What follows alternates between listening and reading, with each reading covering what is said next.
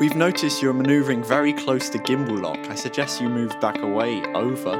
Yeah, I'm going around it doing a CMC auto maneuver. Roger, Columbia. How about sending me a fourth gimbal for Christmas? The Interplanetary Podcast. The exploration of space for the benefit of all humankind. Your hosts here in North Devon, Matthew and George Russell.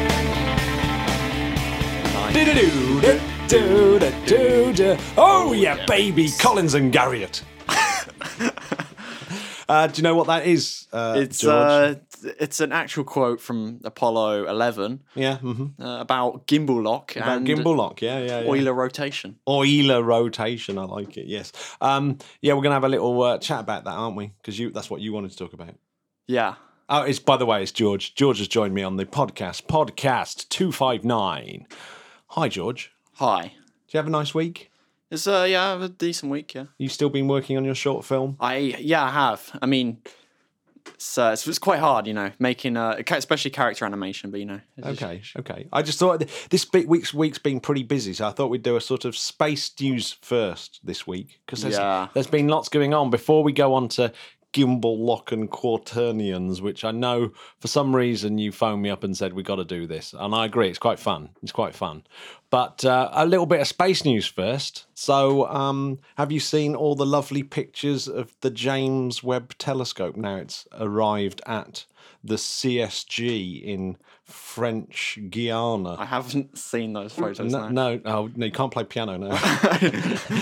yeah, so uh, yes, James Webb has uh, has gone down the Panama Canal, not the Suez Canal, like I ridiculously said on a previous episode. it has gone down the Panama Canal on a and arrived on the MN Colibri at uh, yes down the shallow Kourou River, and it's now at the CSG and it's been unpacked. And you get guess what lucky lucky little beep gets to see the photos first as it gets all unpacked and stuff. uh, is it? I don't know. Who is it? Julio. Julio's been posting all the pictures of Oh, really? James. Yeah, yeah, yeah. So he gets to see those pickies. Sure, like John Bennick isn't camping outside with like telescope and stuff. yeah, that's the sort of thing he'd do. uh, yeah, so uh, there's one more Ariane 5 launch before the big one. So Ariane sh- it should be uh, this week, I think. There's an Ariane 5 launch with a couple of commercial satellites. And then that's it. If that goes really well, we'll see James Webb launch this year. Where's that? That's just going to uh, geostationary. No. Further. Oh my gosh, George. Do you never, oh wait, no, no. do you never course. listen? Lagrange, Lagrange. I knew. Yes. I knew that. I knew yes. that. Oh my gosh. It was like you never listened to the podcast. Lagrange point. Unbelievable. Which which one though? L one. L2. Oh, nice. Yeah, it's one. It's, I have my favourite. I think L2 is my L2 's favourite. your favourite, Yeah, yeah, uh, L2 is my favourite. I, I think it's L2 anyway.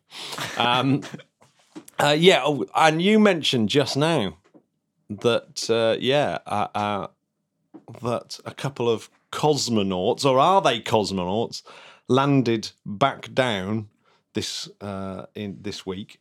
What were they doing on the ISS? They were filming a film. They were filming a film. it's going to be the very first feature film or part of a feature film ever shot in space. Yeah, I mean that's You, why the Russians? It almost feels like the Russians have done it just so they can be first at something again. It all seems a little bit rushed. Um, yeah, so uh, so this was um, a Russian actress called Yulia Peresild and uh, a a film director called Klim Shipenko. They went up to film a movie. Guess what the movie's called? is it called? I don't know what it was. It what is it called? It's called The Challenge. And it's a kind of sort of semi docudrama about um, about how easy it is to train two people up to go up to space to film a film. Is it's it- kind of it's a meta film. It's a meta film, yeah. it's like the episode Yeah. of um Community yeah. with Abed, and it's like that, but like actual and It's, in space. it's like actual, yes, but in space and ob- obviously very expensive. Quite controversial. Quite controversial, this is because some people in Russia have been saying that it might even be illegal to spend Russian money on non-scientific purposes on the ISS. I suppose the experiment is: can you film a s- film in space? Yeah, well, that's ex- weirdly that's exactly what Dmitry Rogozin, the uh, Mr. Trampoline Man, Except I was being sarcastic. Except you were being sarcastic, except he said, An experiment to see if Roscosmos can prepare two ordinary people to fly in three or four months. Yeah, that's, that's slightly more, be- better, better. Yeah, okay, it is slightly. So, uh, lots of um, uh, lots of criticism. In fact, one of the guys, um, what this one guy got sacked, Sergei Krikalev, director of crewed programs at Roscosmos. He got sacked for speaking out. And then reinstated a few days later when the cosmonauts all went a bit mental about, hang on a second, you can't get rid of this guy because he's an absolute legend Can't get of get rid of uh, Oh, Krikalev. Ser- Sergey. Yeah. yeah, Sergei Krikalev. You're joking, aren't you? You can't get rid of him. So they You're they bankrupt. so they reinstated him. Um, so yeah, that it's they've been filming on the ISS for this particular movie to see whether it was possible to train two ordinary folk to go up, and the spacecraft itself, the MS-18, I think it was, that had to be uh, rejigged so that only one person could fly it. So there's only one. So there's only one commander on there, like a proper cosmonaut.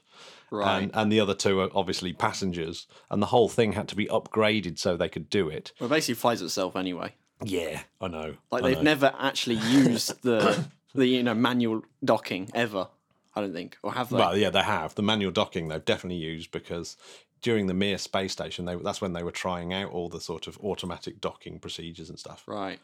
But Like the mm. modern iteration of the Soyuz, surely. Oh yeah, no, they, it docks automatically, but no, they, they still have to occasionally take control and, and dock it. Yeah. I believe in with with even with Tim Pink Tim Peake's Soyuz, they had to they had to sort of back out a bit and then manually dock it. The docking bit though, easy. Yeah. Now, just- see, here's an interesting point. In your brain, you must have some kind of inertial measurement unit so that you can kind of work out your orientation. But we'll get onto that. I suppose it's only relative though. It's not.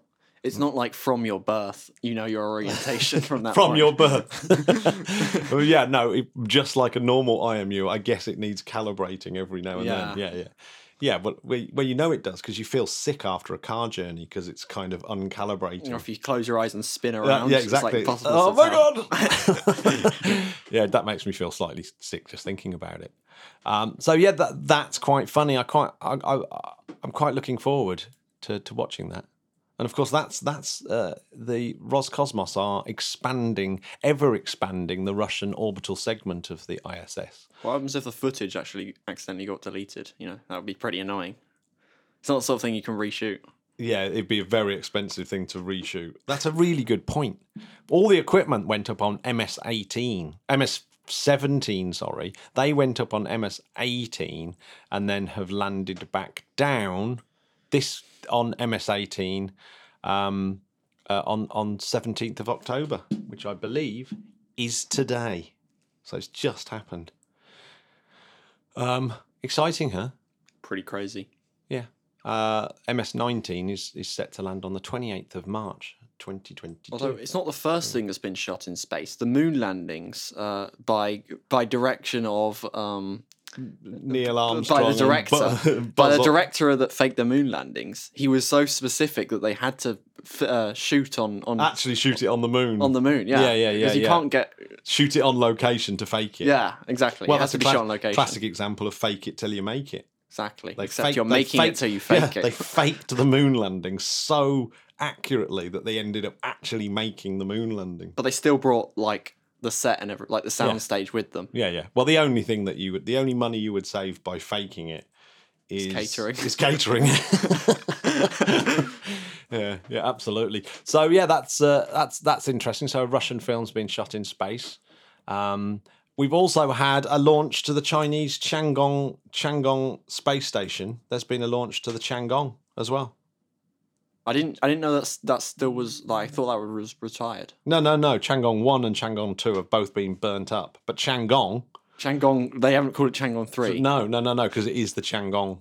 Tiangong one and Tiangong two were sort of like the the test Right. space stations. Tiangong has gone. Tiangong is is Uh, is uh have they this is recently built then or Yeah, yeah, yeah. This was, you know, went up. It's been manned up until September, the first three crew, and the second three crew have gone up this week, and they can in, consist of, and this is Shenzhou 13 went up, and that uh, has taikonauts Zhai Zhigang, Wang Yaping, and Ye Guangfu. And Wang, I believe, may end up being um, uh, setting a record, a new record for a Chinese taikonaut of 180 days. Um, uh, no, 195 days in space, which is pretty impressive. Um, and of course, she's the first woman to visit the Tiangong space station as well. how many people have visited? Well, there was there was there was three on there until September. And they landed in September, and then this three have gone up. So six in total on Tiangong. And uh, let's just hope for, for many more. Oh yeah, yeah, you know, absolutely. And uh, what's crazy about the, the the the Russian segment that's going up soon to the ISS means that the Russian segment of the ISS can dock with the Tiangong. How close are they then? Oh, they're they're they're not very close at all. So they would never do that. Well, in in the film, in the film, what's it called? The one with Sandra Bullock, where she where where they get hit by um, space debris. What's it called? Is it called Gravity? Gravity, yeah, yeah, yeah. gravity. In gravity, No, she's she sort of floats over to the Tiangong. but it's very unrealistic because the Tiangong Yeah. is like Yeah, you just wouldn't be able to do it. It's just it's, it's in a completely different inclination. As you know, that orbital mechanics of going across inclinations is like insanely well, difficult. technically, you would only need a small amount of fuel if you're willing to wait like many years. yeah, I don't think she had many years to spare though. it was like that's uh, yeah, I don't, it's uh, not quite not quite accurate, but hey, that's fine. Um, uh, so yes, there's another Tiangong uh, uh, Shenzhou 14 mission as is the one after this. So another three were joining that. So the you know the Tiangong's going really well. Well done, well done, Chinese. Um, SpaceX have been having a go at the British rival OneWeb because uh, SpaceX are basically saying that uh, um, that's that that OneWeb are trying to kind of get the regulator to to get everyone to play ball with each other, and that's slowing down their Starlink superfast internet a- access for customers. But OneWeb have basically pointed out that they're the first people to have a proper international um, agreement to actually do this thing. So they had it first. So SpaceX are the kind of agents of change and getting in their way rather than the other way around. right. It's interesting, isn't it? So, um, yes, so it's also starting to shape up the OneWeb SpaceX battle, and Bezos has been wading in with sort of saying, "Oh yeah, that these one uh, the Starlink satellites aren't stable enough and they're not good enough," and Elon Musk getting a strop about that as well. There's So- only room for one uh, relay mesh in orbit. is that right? Do you Yeah. think? I don't No, know. I don't know. I would have thought- Western- It'll be they're slightly different systems, aren't they? OneWeb and Starlink. Starlink is going to be sort of rely more on direct communication with a satellite, whereas OneWeb is being slightly smarter and, and communicates with ground sort of stations and relays it on. So there's going to be there's slightly different technology. So it's interesting. But also OneWeb are obviously launched on Europe European style Soyuz out of CSG normally, although there have been out of Vostok as well. So they so they've been uh, launching on Soyuz, but they've just signed an agreement to launch on the GSLV Mark III, which of course is India's nice big uh, heavy lift vehicle. Is it the first heavy lift vehicle? Uh, no, it's not their first one because you think the Mark III might suggest that there was a Mark II before. The Mark II not, might not be, you know, Yeah, might may not be, uh, yeah. might be like the Tiangong 2. Yeah, it might be like the Tiangong 1 and 2, although they were actual space stations. So, yeah. So, um, yeah, it's Ar- Ariane Space normally fly the OneWeb up, but uh, yeah, the Indians are now looking like they might do as well. Um, but yeah, SpaceX are also going to be launching Varda space satellite, which is which is another of these satellites that's there to try and launch um, manufacturing into space. So it's a kind of test thing. So they're going to fly a bunch of materials up into space, land it, and see how space affected those materials. So we're sort of slowly inching towards manufacturing in space as well. Yeah, I mean that's an important one. Asteroid mining and things like that. Yeah, ma- yeah, asteroid mining to get the raw materials, and then actual manufacturing in space. Manufacturing in space is is goes all the way back to Soyuz six, I think it was, where they tried to do a bit of welding.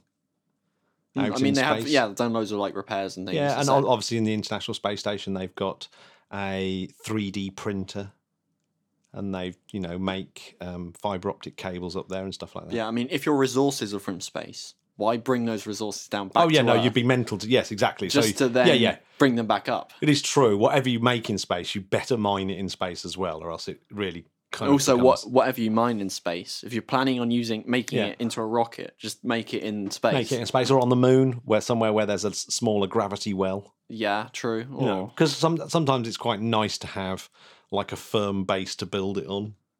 Sometimes, Hmm. although sometimes the zero gravity is like you know is good. It means Hmm. you don't have to worry about it like breaking on its own weight. Hmm. Radiation, though, oh man, radiation is still a problem when you start reading about it.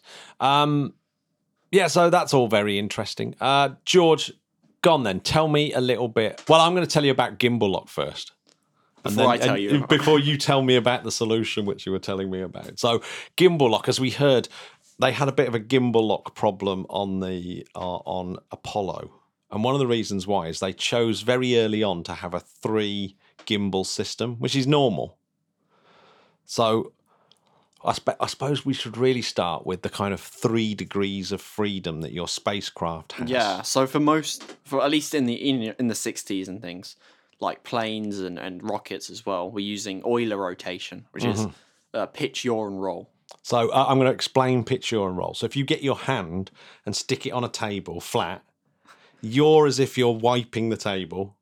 So if you're moving your hand left to right, that's your yaw of your aircraft. If you imagine your fingers being the nose of the aircraft, so yeah, that's your like, yaw. and your thumb and pinky being the wings. yeah, and and so if you're sort of wiping the table, That's yaw. that's yaw. That's like what your car does Yeah. when it rotates when That- it yeah, turns. Yeah, and then if you if you do a wheelie on your bike or lift your fingers off the table, that's your pitch. Or if you lift the palm off the table, that's your pitch. And then roll is if you yeah if you start rolling your hand along the table um, with your you know around your arm. Yeah, so on a plane, the rudder controls the yaw, the uh, elevator controls the pitch, and the elevon or the the Uh, other the other Well, one. I don't fly a plane. Although I'm gonna I'm, I'm gonna try and get a flying lesson this year. yeah, I- well, we'll have to know that. Yeah, yeah. So, so we will have to know that. Yeah. So, so you've got those three um, axes of rotation.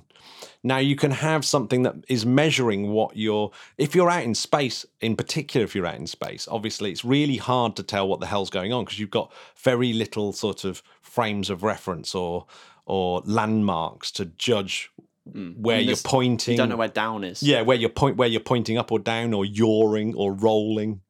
And Well, yaw and roll you can know because just just because it's relative to your spacecraft, but it's just a problem of like the up- and down of the entire universe so, as opposed to your spacecraft. Yeah, yeah. So, but but what you want is like a system, and and most famous, you've got that eight ball thing that's in the cockpit of a of a Yeah. spacecraft, and that kind of tells you roughly where you're pointing. I mean, they put those in planes and Yeah, yeah. like so the- yeah, yeah. they're- you'll see it on um you know like a seven four seven yeah, so, or so something. they're known as inertial measuring units, I think. So they, they're actually measuring your inertial, uh, where you are in inertial space, and and and I also Aren't they called nav balls? your nav balls. Yeah, I think the nav balls will just show your uh, yaw and everything that you're kind of positioning, whereas the inertial stuff actually shows your acceleration and things like that as well, Yeah. because I've got motors that are looking at the gimbals. So the gimbals are three rings that surround the actual platform itself that's doing the measurement. Yeah, and they start off 90 degrees from each other Yeah. so, so that you could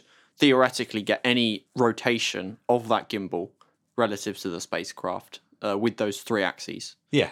But what's the problem with Well, that? the problem is, let's say we have these uh, th- three rings, and they're each rotating on, on axes ninety degrees from one another. If you rotate one of the rings ninety degrees, then you have two rings that rotate on the same axis, which means that one of one of your rotations, one of your degrees of freedom, has now disappeared. You can't. You can rotate on one axis twice, another axis once, and the the final axis you you're, you can't rotate on. which which renders your inertial measurement unit useless, right? Well, it just messes it up completely on, on one axis, or Yeah. at least one axis. so you lose one of your axes, so you're no longer measuring your.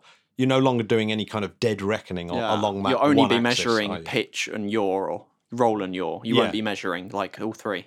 So, what's the solution? What was the Apollo solution to that? They- Apo- they didn't have one. Well, no, they, well, they did. They did. they sort of had. They had a kind of well, that- what the dis- yeah. yeah, yeah. The early discussion was that they would have a fourth gimbal, so you can have a fourth ring that you can arbitrarily move Although to to stop that from happening. Yeah, but the problem with that, like again, Well, you'd have to complexity. you'd have to motorize that. Yeah. It wouldn't have to be free like all the others Mm. are passive. But um, yeah, the, the their solution with the three thing was to just have a light on on the dashboard of the of the Apollo uh, module that there was just, a gimbal lock, and then it would light up if you're close to two um, rings aligning. Yeah, And so if they were moving maneuvering their spacecraft and they saw that that light up, they would have to move just in a random or you know just to, to avoid gimbal lock. Yeah, and, it, and when it gets close, when it gets close to gimbal like like seventy degrees, I think the light comes on, and when it gets to eighty five degrees, the, the system just shuts up, so it never actually gets to Yeah. gimbal lock. So what Michael Collins was doing in his when he was in the in the lunar module was that he was trying to look for Buzz Aldrin and Neil Armstrong by maneuvering his craft, but and, and trying to look out the window because of course the window you can't sort of look round the corner. So he's maneuvering his cl- craft, but he but he realised he can't get it too close to gimbal lock. So it's like frustratingly you you've got to keep an eye on what you're doing, and every time he's just about to see them, he gets close to gimbal lock and has to come back off. And this is yeah, this is a massive problem also in computer graphics as well. So um, anytime I'm doing like animation and stuff, I'll often find that I can't rotate rotate an object in a certain direction because it will- yeah because of gimbal lock. But the solution is is obviously, or maybe maybe, maybe not obviously for most people, but it definitely isn't obvious. uh, the yeah Well, but before you get there, the the bit that that I found interesting was that the reference point that you're using, where your your roll and pitch are all at zero, is your landing spot on the moon. So if you have your landing spot on the moon as zero zero zero, that that that's where that's where it's set. Yeah. So that wh- wh- as you're landing, you're trying to get all of them to zero. you want to point up, you want to have it all at yeah. Yeah, and uh, so if you're going down, so this is an interesting one. If you're going down and you pitch up, is it plus thirty degrees or three hundred and minus three hundred and thirty? So so it's is it that way or that way? And here's a, here's a really good one. So if you get your if you get your right, it's a right-handed system. So if you point your thumb forwards, right, yeah. your roll is in the direction that your fingers are pointing. So that is That's right. plus, ha- so that's that's that's, positive. Yeah. So so it most of them are right-handed systems. So the roll is in that is in that direction. I suppose that kind of makes sense because our clock goes Yeah. the positive direction Yeah, it's, clockwise. it's, it's so- clockwise. yeah. Uh, uh, So that ma- it kinda in makes a right-handed system. Yeah. As lo- yeah, in the direction of travel. But that's cool, isn't it? So yeah, you you can you can have a look at those. You, you can have a look at that. So there is yeah to avoid gimbal lock. There's a couple of solutions. There's that fourth gimbal, which they had on Gemini. So Armstrong thought it. Armstrong thought that Michael Collins had been very very funny when he said, "Can I have a gimbal for Christmas?" Because they'd they'd both been used to four gimbal systems on Gemini, but they decided not to have it for Apollo because it's too expensive. It just it makes it more c- complex. And Paul Fjeld, who's a, who's a friend of the podcast, he's he's written in quite a few times. His his kind of conclusion from that was that you could that that obviously Apollo was less about innovation and more about time management. It was more about innovating management and working to Kennedy's. We've got to do this before the end of the decade. So it's like we've got to get this stuff off the shelf. So things like the Polaris missile system had three gimbal IMUs and so they went with that instead of like you know designing and making something heavy that was better. Yeah. So they just just went with kind of what's the expedient thing to do. So you know you can tell from th these kind of decisions, it's much more about time management than it is about uh, in uh, technical innovation in I some ways. If you can go to the moon with with only three, th- like three axes, Yeah. it's, it's But but here's the other thing: because you've only got these three axes and you want to avoid gimbal lock, they had to map out the entire uh, orientation of the spacecraft against stars for the entire journey to the moon to make sure that there wasn't a point where you were going to go into gimbal lock. So yeah, there's there's like various things that they had to do to avoid this gimbal lock situation. How cool is that? that is quite cool. Yeah. So what's the other solution other than the fourth gimbal? Go. Well, it is. It's kind of a fourth degree of axis. So you have x, y, uh, and z, but then you add the w, right? So that's that's the fourth axis. But you're using a, a number system called quaternions. Okay. And so if you're if you're familiar with um, complex numbers, which are essentially you have a number which is made up of real numbers, so that would be any number that you know you can count to, like one, two, three, four, etc. But then it also has a component of how many um, multiples of the square root of minus one it has. And that's useful, isn't it, for graphing in more than two dimensions? Well, two Oh, dimensions. oh, two dimensions, yeah. Is, Yeah. So, for example, the Mandelbrot set is mapped on uh, a graph which maps how many square root of minus ones a value has and how many real numbers a, a value has. Yeah, and and uh, imaginary numbers definitely are really useful for plotting things like sine waves and Well, yeah, and they also and- they turn up in quantum mechanics and, and yeah, yeah.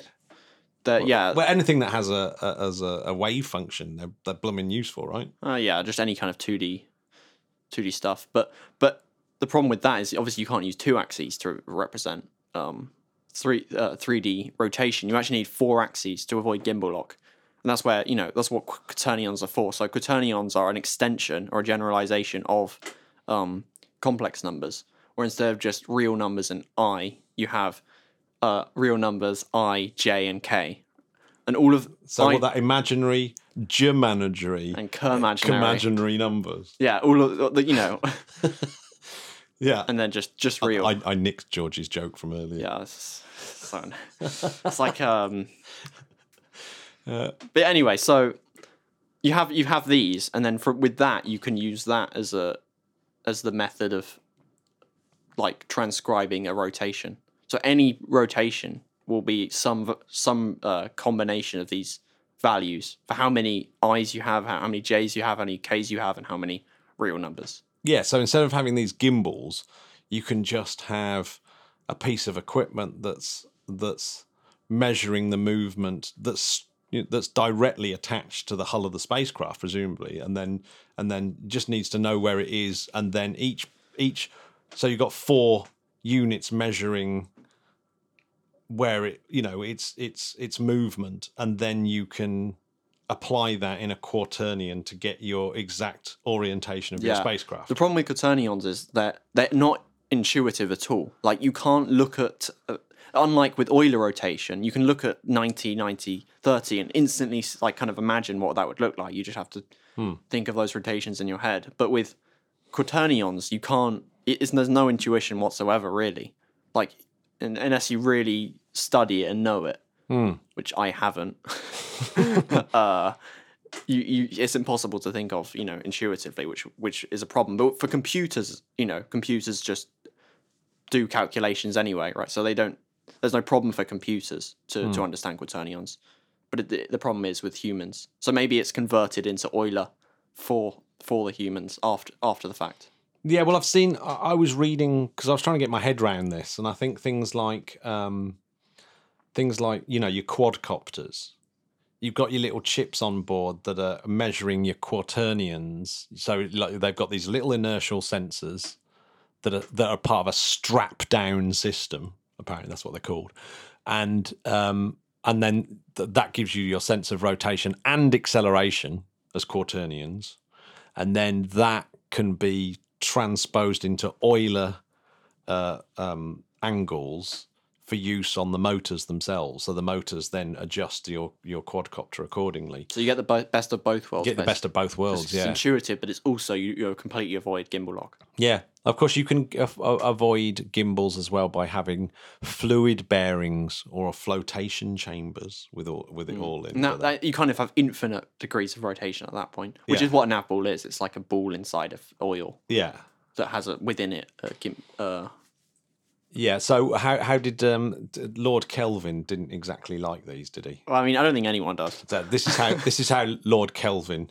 described it. Said Quaternions came from Hamilton. Arthur's really good work had been done, and though beautiful, and ingenious, have been an unmixed evil to those who have touched them in any way.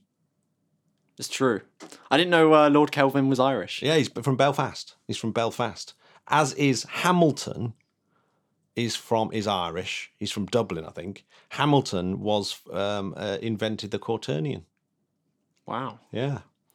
Hamil- the Hamiltonian appears in quantum physics quite a lot as well. He's quite a clever chap. Although Hamilton never knew anything about quantum mechanics, No, no, he wouldn't have done that. despite being yeah, despite yeah, like, but- it's more more to do with the fact that he's very good. Uh, he's the Hamilton the Hamiltonian's part of um, calculus, isn't it? yeah. Yeah. Anyway, he came up with quaternions, and uh, yes, uh, Kelvin was uh, very annoyed by them because they're totally counterintuitive, but very, very useful, like you said, for animators and stuff like that. Yeah. There's a really good clip, isn't there, of a football game where someone's heading the ball. And because of the way that it's animated and gimbal lock, it looks like their head has kind of flipped over in a kind of disgusting way. It's Yeah, really- that, that recently with the International Space Station going like doing a crazy spin um after what a Russian yeah, the Nauka module just randomly Yeah. firing. Um, loads of people tried to animate it in Blender, but forgot. But but because all of the like data for that rotation was in quaternions, you had animations of the of the space station like randomly flipping around because they forgot to convert to quaternions before. Uh, But o- often I actually just switch to, to Euler in, in Blender and things like when I'm doing computer graphics, just because it's it's just easier. and it, as long as you avoid gimbal lock, you know, yeah, if you can go to the moon, you can make an animation. that's a really good point. Um, that's it, George. Going to keep this nice and sweet. We're going to keep this a nice and sweet, uh, short podcast. I, oh, actually, I will have to say, my favourite thing happened this week. what? William Shatner went to space. Really? Yeah, Captain, the person who played Captain Kirk in his nineties becomes the oldest person ever to be this to go to space, possibly the most famous person associated with space as well. Yeah, that is true. If only Mark Hamill went to space. Yeah, actually, Mark Hamill should go to space. Maybe more. Maybe someone from the Star Wars universe is going up on the next Jeff Bezos flight because they're unnamed at the moment. That's a really good shout. Yeah, you know, they, Harrison Ford. they should get they should get the entire cast of of, Oh of Star like God. Imagine that you know like uh, George Lucas, Mark George Hamill. Lucas, Mark Hamill, and Harrison Ford. Unfortunately, Princess Leia can't go up. Oh yeah, I was gonna say, but then I just realised Yeah, no, that's a bit unfortunate. So yeah, Chewbacca. Chewbacca, R two D two, and C three PO. Yeah. No, but it'd be quite good if Harrison Ford and Mark Hamill are on the next flight. That would be so cool. That would be really. and cool. then uh, uh, Harrison Ford could turn around to Mark Hamill just as about to take off and say, "I've got a bad feeling about this." Oh yes! Oh my god! That's really cool. that is really cool. Actually, I've, uh, that's a really good bet that, that, that, that one of those two might be on the next um, on the next uh, Blue Origin New Shepard flight, which is happening this year. They're going to try and make them twelve times a year. Twelve times a year. That's Oh, and Virgin Galactic are having a nightmare. They've been massively delayed until like for at least six or seven months because they're testing how strong the materials are because obviously there's a there's some strain on some component that's more than they thought it was and so now they've got to test if the materials of that component are strong just- enough to take it they should just use the same material that Nokia's are made of.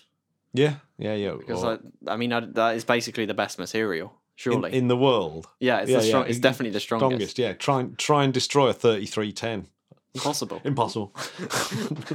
George, what are you doing this week? I'd just probably be. I mean, I'm doing lots of fractal stuff, using quaternions weirdly, but also just complex numbers generally. Nice. But uh, as well as working on my short film as well, Cool. and school. And school, yeah, schools. School gets in the way, doesn't it? Yeah, I'm, I've got to do school as well. So both just doing school. Yeah, we're just both doing school, and then we got half term.